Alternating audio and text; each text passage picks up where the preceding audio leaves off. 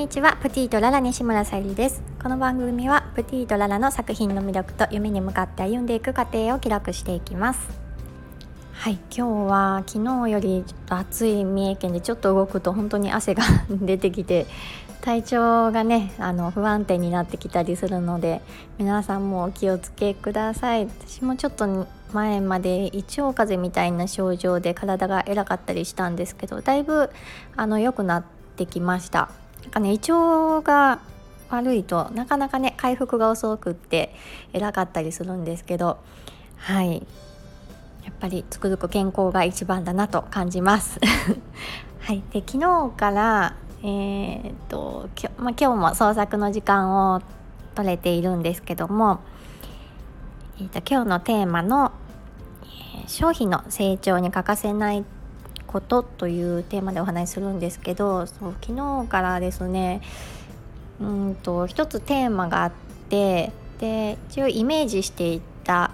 ものを作ろうと再現しようと思ってたんですけどやっぱり実際ね作ってみると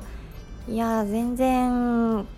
あの思ってた色の配合とか、うん、なんか全然しっくりこないなっていう状況が続いて昨日ね5時間ぐらいなんか作ってたんですけど結局、うん、あのたどり着けなかったどり着けなくて終わってしまいましたね。うん、でもねあの思ったんですけどやっぱりそういう時間がないと成長できないなと。そしてあの、まあ、欠かせない成長にね欠かせないことって、まあ、商品のって書きましたけど、まあ、人の成長にも関わるかなとは思うんですけども、まあ、まずま失敗っ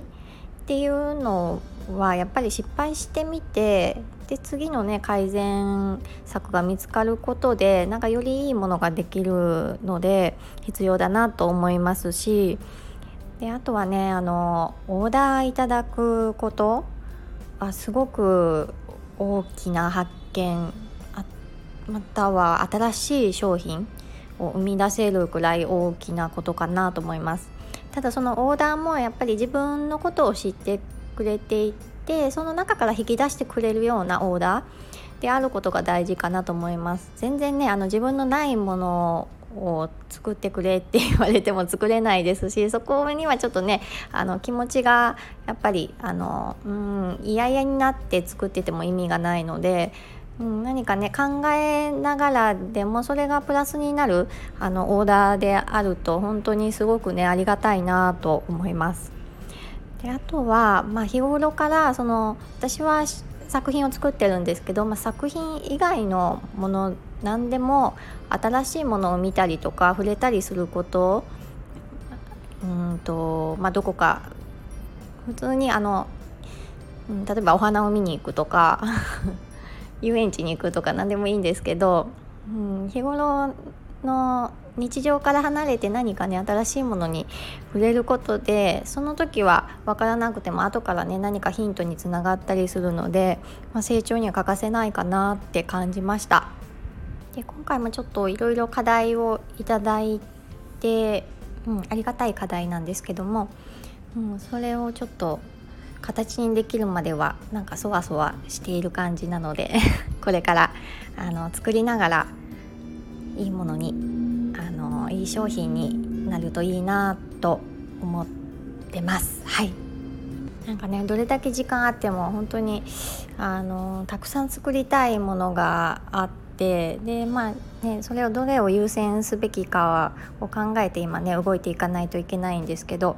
うん、とりあえずその目の前のあのすべきことをこなして、